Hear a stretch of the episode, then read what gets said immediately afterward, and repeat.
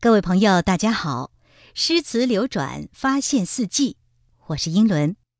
昨天我们说要给你讲一个王昌龄、高适和王之涣的故事，今天我们就来应约了。有一句话叫做“大师都是成波成波的来”，是啊，历史就是这么有趣儿。总是要制造一些绚烂，总是在一个风起云涌的年代生出一波又一波的英杰，他们共同作用，搅动时代风云。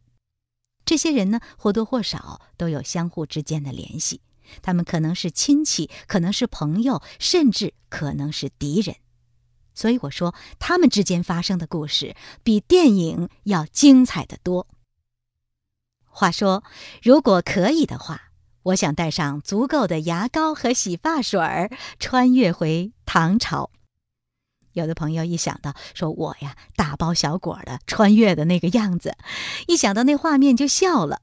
说洗发精呢可以理解，你长发啊，估计用皂角啊洗起来太麻烦，那怎么还要带上牙膏呢？我说呵呵，因为牙刷啊，到时候我倒是可以自己做，但这牙膏就不行了呀。在唐朝的时候啊，人们都是用丁香的汁液来漱口的。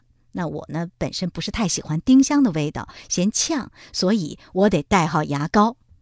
有人说不对啊，你看电视剧《长安十二时辰》，你不是说了吗？那是考据派的，那些人不都是老嚼薄荷吗？你看打个伏击，他也在那嚼薄荷；那出去打仗，他也嚼薄荷，是吧？继续给你一个呵呵。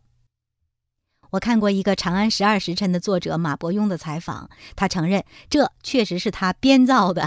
他说主要是为了剧情的需要。嗯，于是呢，我就翻了一大堆的资料，得出一个结论，就是唐朝的时候啊，人们基本上都是用丁香的汁液来漱口的。好，现在我们带好了这些金银细软，还有我的那些私人珍藏，是吧？现在就让我们一起。梦回唐朝吧。首先，我们要探讨的任务就是：我们穿越的目的地是哪儿呢？也就是说，咱们在哪儿降落呢？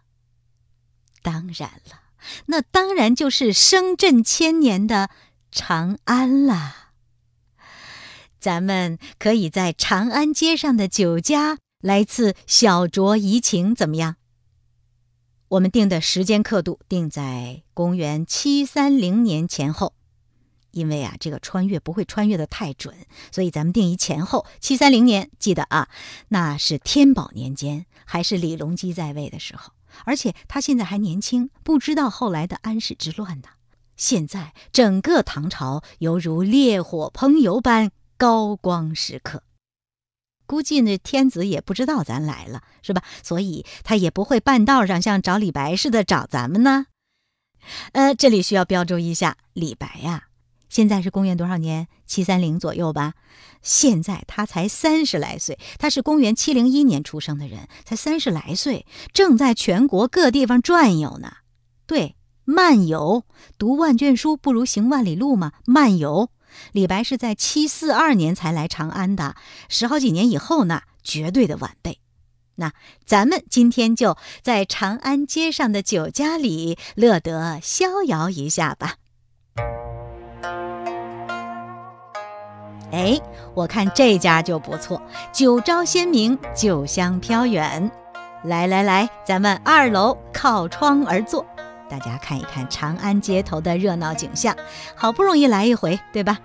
哎呀，街上真是熙熙攘攘，热闹非凡，行商作贾忙活的是满头大汗呐。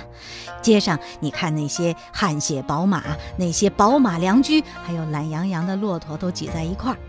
街上人们也是肤色各异，有清正平和的汉人打扮的，也有高鼻深目的胡人装束的。这街上的美女也不少，再次呵呵，真正开心到我心里去了，因为再也不用减肥了。这儿的女子基本上都是微胖界的，个个面若桃花，个个身轻气朗，个个健康向上，云鬓高耸，而且两道峨眉之间还画着漂亮的花钿。虽然我现在不是太能接受他们那个峨眉像蛾子的翅膀那样的眉毛，但是总之还是很美的。耶，咱们这个酒楼还有文艺表演呢。嗯，这边有四位漂亮的微胖界的姐妹花在那演奏的。听这曲子吧，不知道是不是闻名遐迩的《梅花落》呀？这个曲子因为后来失传嘛，所以咱也没听过，一时半会儿现在真的分辨不出来。但是，一看那些宾客那表情都是心荡神摇，应该就是他没错了。而且，我看到角落里有三个人凑在一块儿，在那嘀嘀咕咕的，不知道说什么呢。咱们都安静一点，仔细听一听，这几位说的是什么呢？